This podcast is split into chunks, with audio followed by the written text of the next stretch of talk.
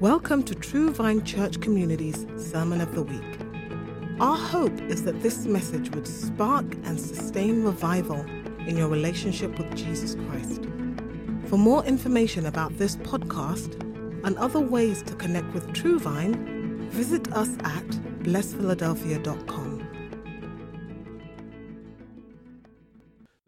When my wife and I were first married, this was in 2005, uh, 2005, I was uh, the assistant pastor at a church in New York called Risen King Alliance Church. And some of you, I think, have been up there and you've met the pastor. He's been down here. And there was a family in that church that they had kids, but they also had, in the past, they had fostered children.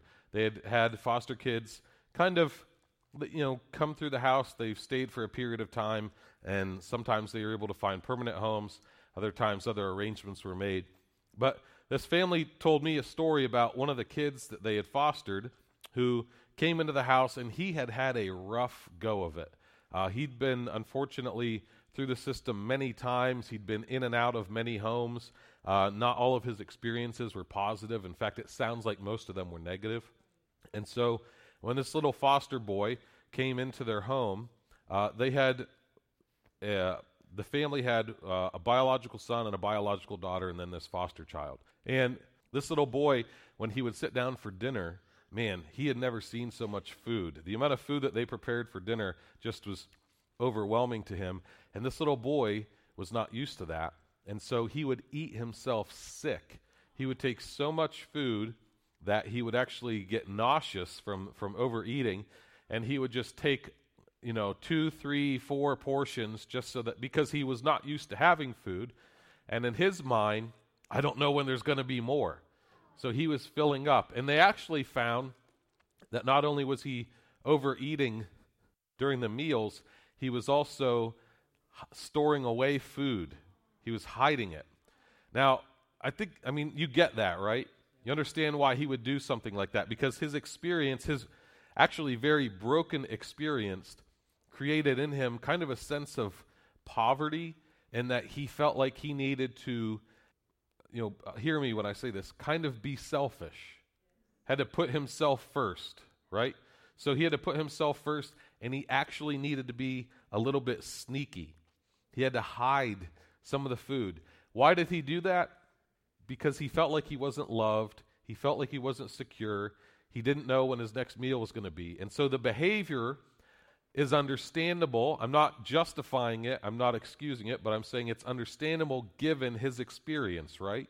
So, what mom and dad in that situation did, and they shared this with me, was they had to sit him down and say, Listen, there will always be enough food. We love you. You don't have to hide food. If you want something, all you have to do is ask. Where's, there's no shortage on food here. Everything we have in this house is yours. Now, many of us in our walk with Jesus act like that little boy who don't realize how accessible God's love is to us. And we go around because our past experience has taught us there's not enough love, there's not enough provision, there's not enough to go around, and so we decide to be selfish and we decide to sneak around to get our needs met. And the gospel actually says there is enough love to go around. You don't have to be selfish and you don't have to sneak around to get your needs met. In particular, this, this passage from Ephesians addresses those two things directly the kind of propensity we have to be selfish sometimes and the propensity or the inclination that we have to sneak around to get our needs met. We're going to look at Ephesians 5 1 through 14 today. Therefore, be imitators of God as beloved children. This is what that little foster boy needed to hear that he was beloved, right? So, Paul is starting off by telling us, You're beloved.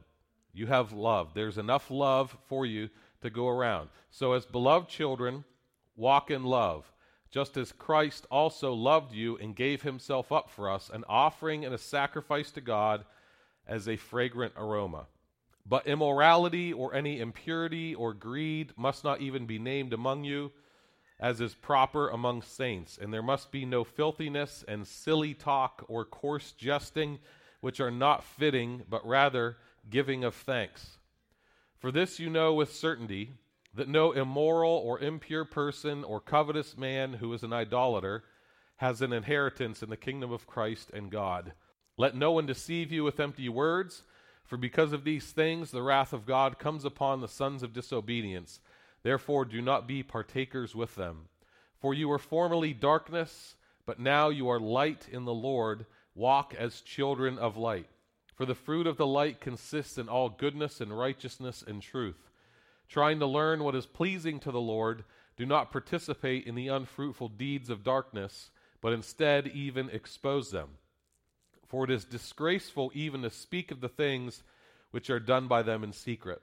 But all things become visible when they are exposed by the light, for everything that becomes visible is light. For this reason it says, Awake, sleeper, and arise from the dead, and Christ will shine on you. So, as we head into Ephesians 5, we're going to notice that Paul is going to tell us how to walk. If you remember the first three chapters of Ephesians, where it's, it's God telling us who we are, it's our identity in Christ. And the second half of Ephesians is now here's the behaviors that are expected of people that have that identity. Does that make sense? Just like that little boy had to understand that he was safe, he was secure, he was loved. When, when you have that type of position or identity, then your behaviors, there's an expectation that they change, right? So, Paul's going to tell us today to walk in love. You can see right here. And then he's also going to say, walk as children of light. And those are the two ideas that we're going to look at today. What does it mean to walk in love? And what does it mean to walk in light? Everybody got that? Because when you walk in love, you don't have to be greedy and put yourself first. And when you walk in light, you don't sneak around getting your needs met illicitly or secretly, right? So, let's start with walk in love. Uh, this passage shows us that Jesus is actually the source and the example of what it looks like to walk in love, just as Christ also loved you and gave himself up for us.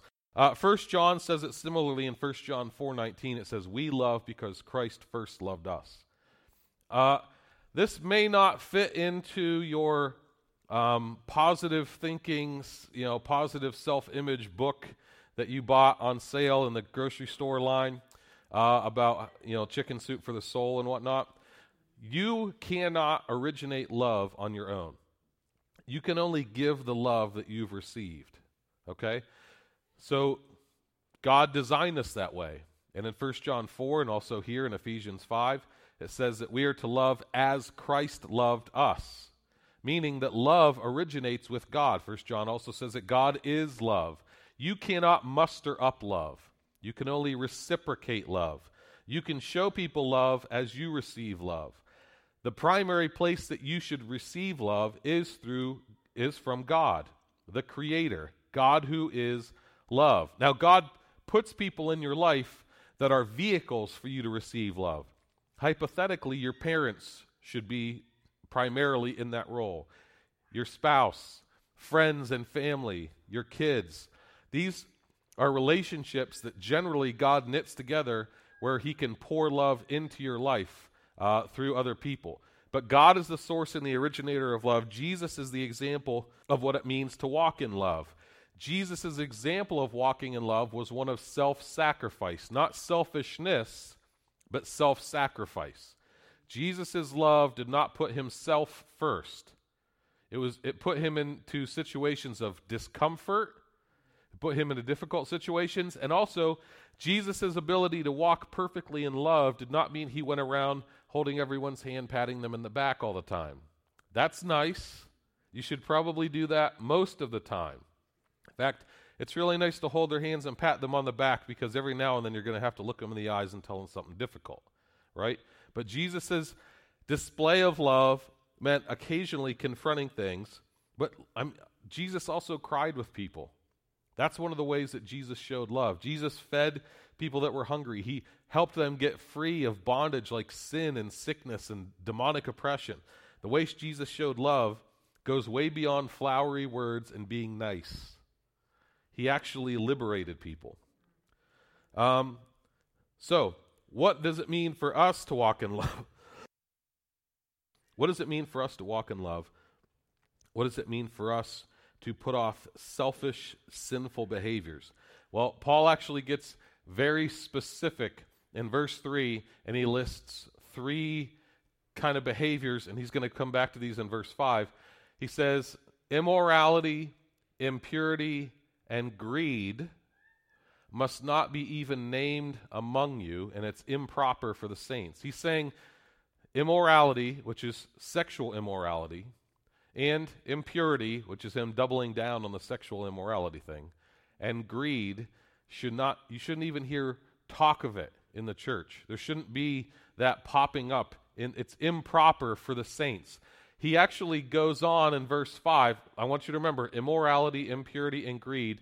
In verse 5, he says, No immoral or impure or covetous, which is another word for greed, no immoral, impure, or covetous person who is an idolater has an inheritance in the kingdom of Christ and of God. So Paul specifically identifies these three sins. He's going really hard at this. He's saying that a person who practices these sins without repentance, not a person who, a Christian who's walking in Jesus and occasionally falls into sin, but a person who has given their life to this, who has zero repentance, zero conviction, they think it's okay, they've given themselves over to it, has no inheritance in the kingdom of God. What does that sound like to you to have no inheritance in the kingdom of God? It sounds to me like you're saying that's evidence that they are not genuinely converted.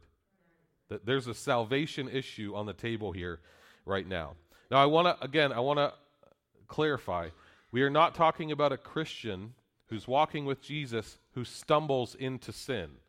We are talking about a person who has given their total will over to this sin, who they don't get convicted. They don't ever repent.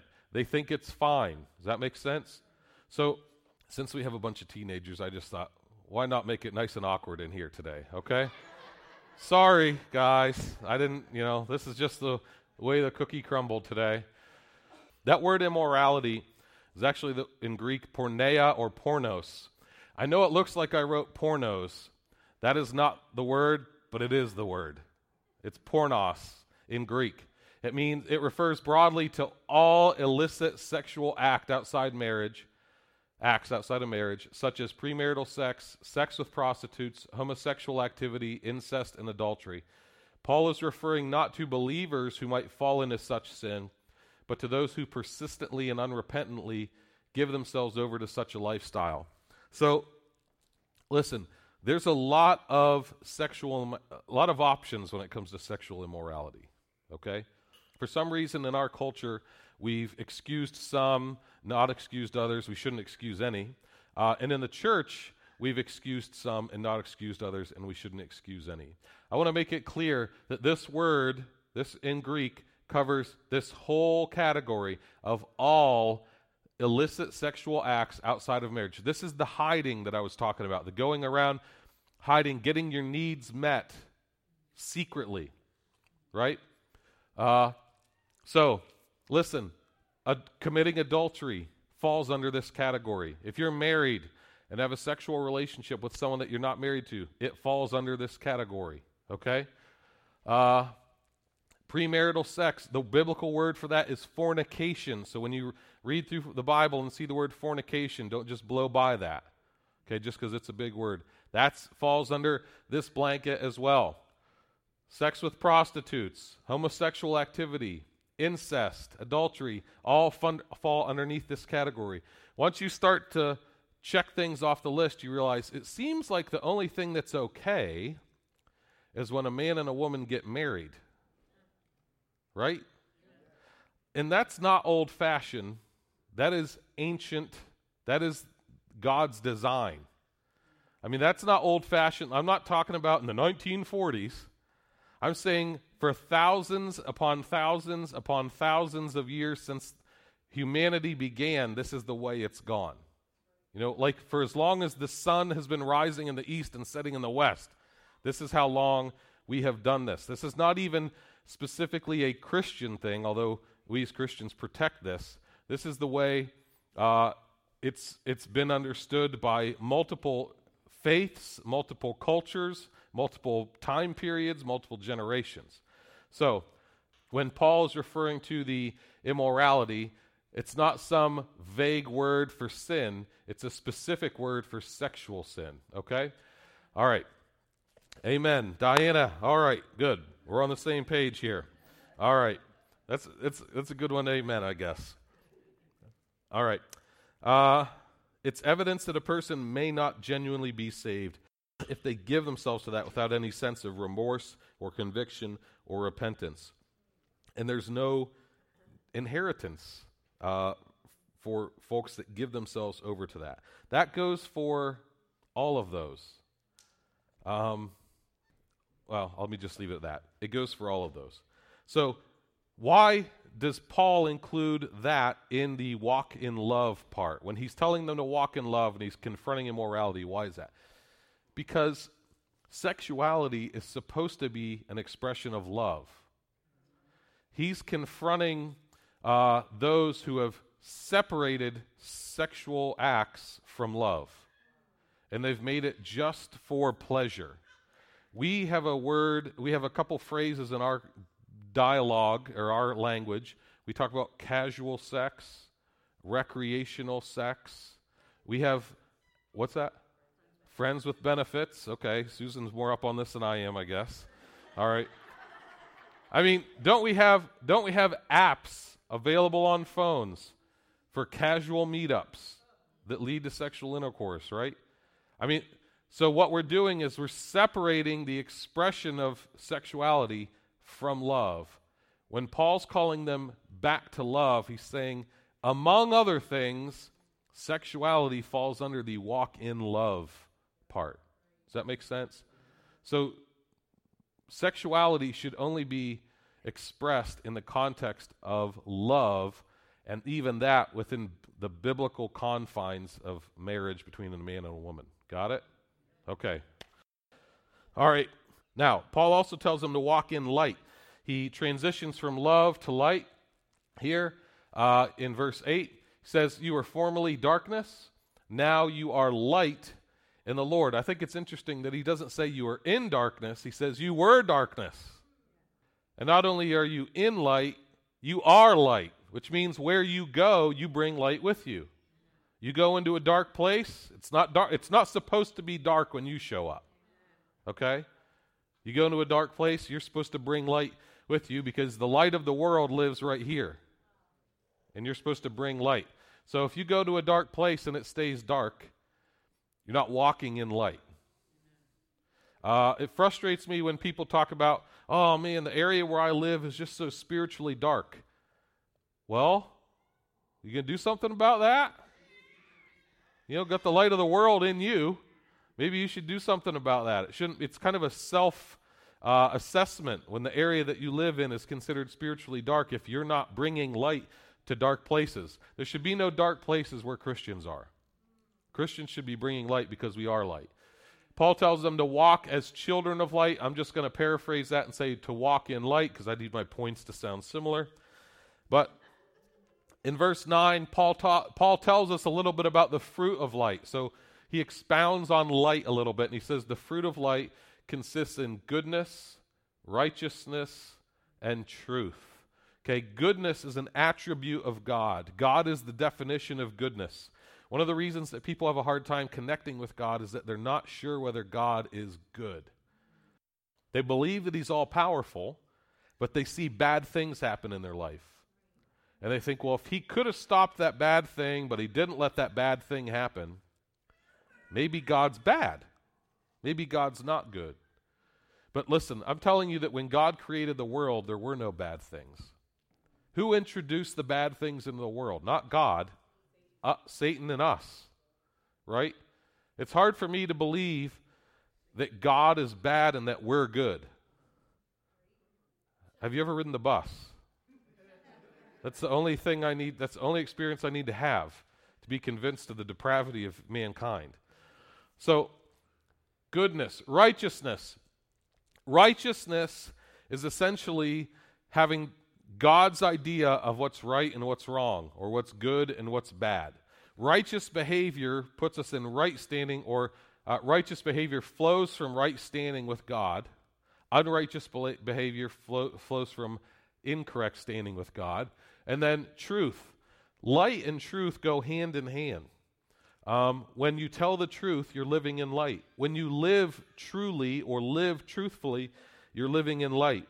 Uh, this uh, the little boy that I shared the story about earlier, sneaking around because he didn't think he was going to have enough food, so he would hide food and you know keep it in his closet.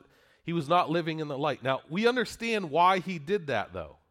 It's somewhat understandable because he was trying to meet his needs. And he was afraid that if he lived truthfully, he would not get his needs met. So it's understandable, but here's what I'm telling you, and here's what his parents told him you don't have to do that anymore.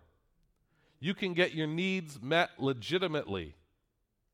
For that little boy, you can just go to the fridge or go to the pantry. For you, it's go to Jesus or go to Jesus' people. You can get your needs met legitimately. You don't have to sneak around and hide and live in darkness. You can live in light. You can walk in light.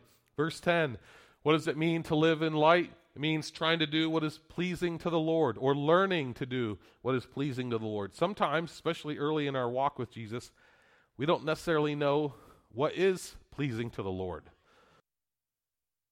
And so it's, it's a struggle to know how to please God.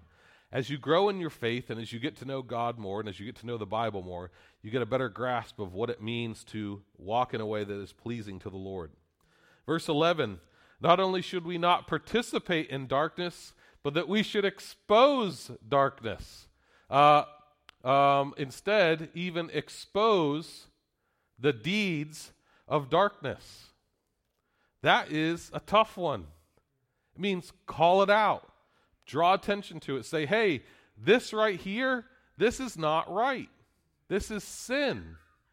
So, what I did this week is I went on some of your Facebooks and made a list. just kidding. Just kidding. I would not do that. But if you got nervous, that's probably a sign that you need to chill out. All right? Okay. We should expose that. Now, a word to the wise. You shouldn't be exposing other people's stuff if you're not exposing your own. That makes you a hypocrite.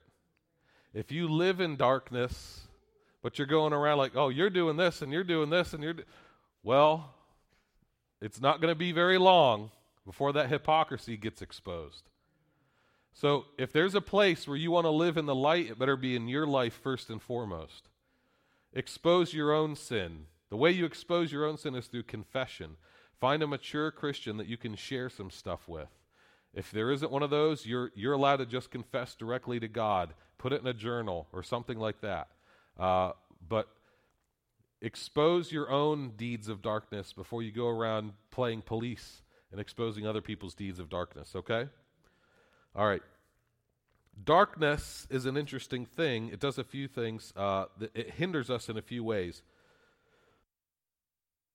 Darkness distorts us. Uh, darkness distorts and it prevents us from seeing things clearly. See, when we live in darkness, when we go around hiding, when we go around sneaking around, getting our needs met, it distorts things and it prevents us from seeing clearly. We start to get these ideas about reality. We get ideas about our relationships. We get ideas about other people that they're not right. You ever been in a dark room and you see like a burglar in the corner and when you flip the lights on it's just a broom with a coat on it or something like that? When I was a kid, I used to always see stuff in the room and then I'd turn the lights on and like, "Oh, that's just my, you know, basketball with a hat on it. You know, it's not a headless person rolling toward me." But darkness distorts, it prevents us from seeing clearly. Darkness also Darkness is also the environment that bad things grow in and good things do not grow in. I mean, I can't grow a plant in a dark area. It needs sunlight, right? You know what I can grow? Mold. I can grow disease, I can grow bacteria, but I can't grow positive stuff in light. Uh, sorry, I take that back. I can't grow po- good stuff in darkness, but I can grow some garbage in darkness, right? So when you live in darkness, stuff's going to grow in your life, I guarantee it. Sinful mold, sinful bacteria, that's going to grow. But the fruit of the Spirit is not going to grow in your life until you start to put some light on things. Uh, let me talk to you about one of, the, one of my favorite results of living in light. I love having peace of mind. Um, I love that when I go to the airport and put my suitcase through the um, x ray scanner, I'm not worried about anything. Go ahead and pick me. All you're going to find is some Bibles, you know, like a computer.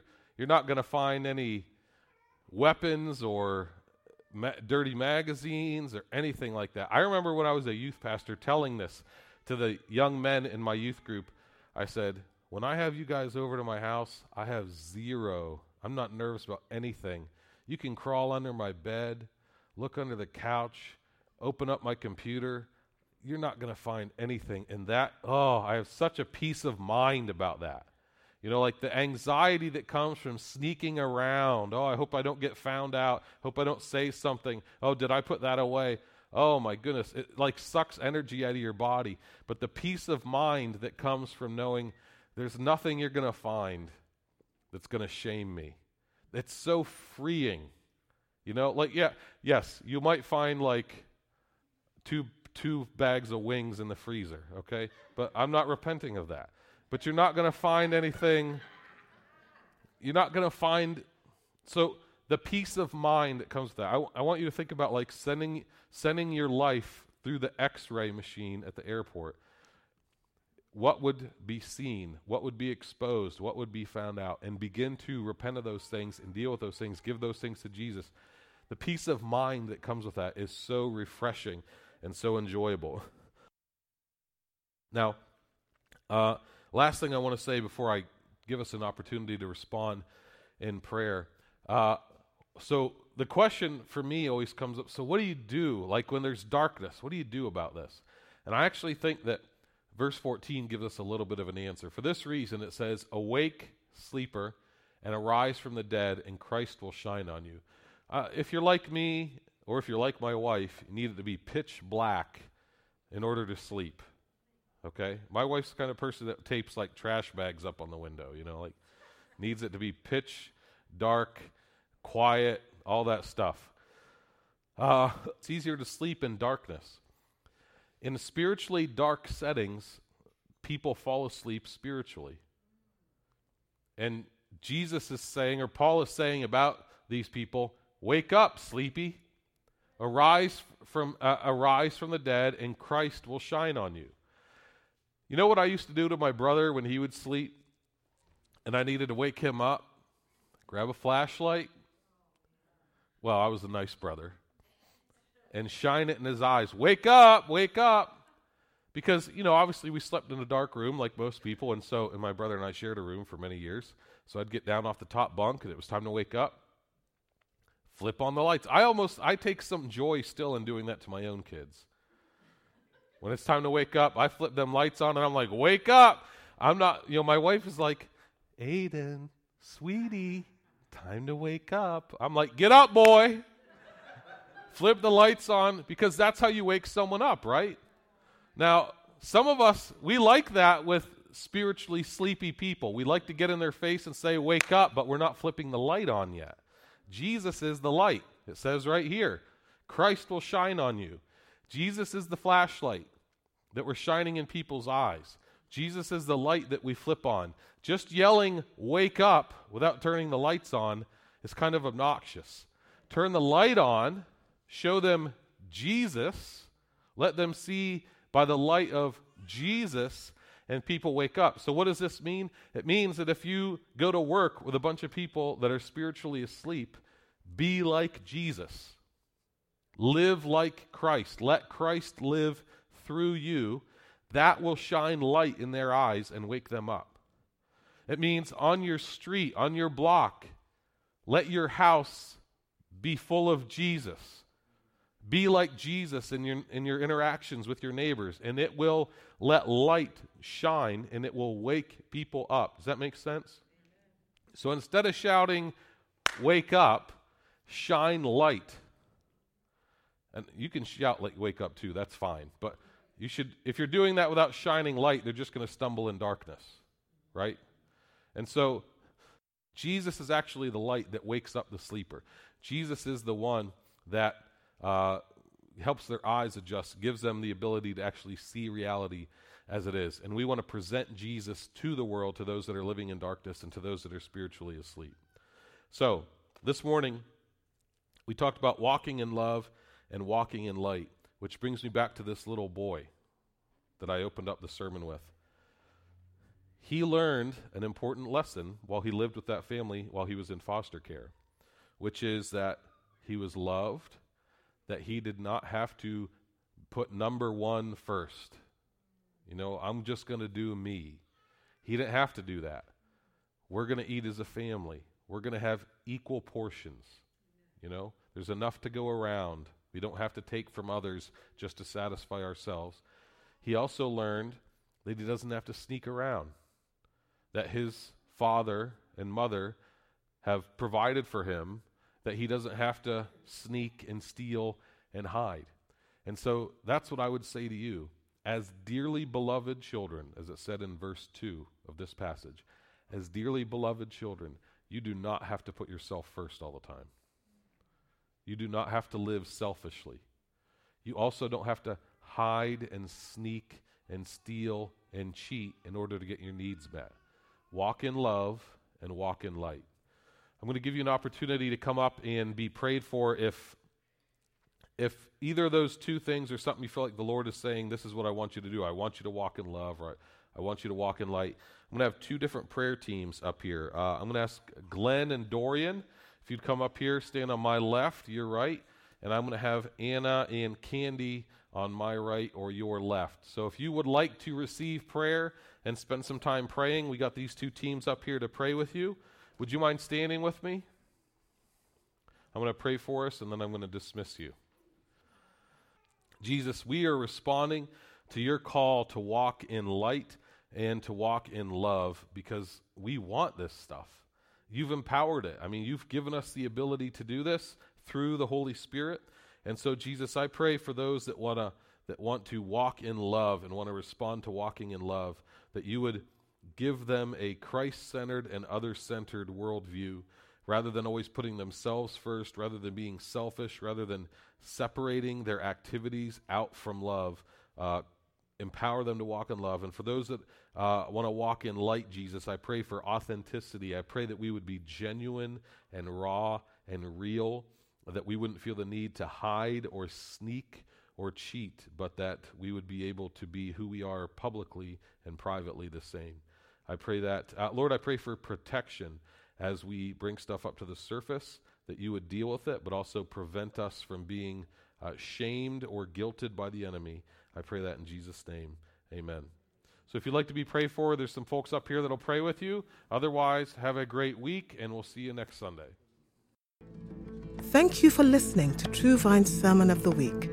This podcast and an archive of previous episodes can be found at blessphiladelphia.com.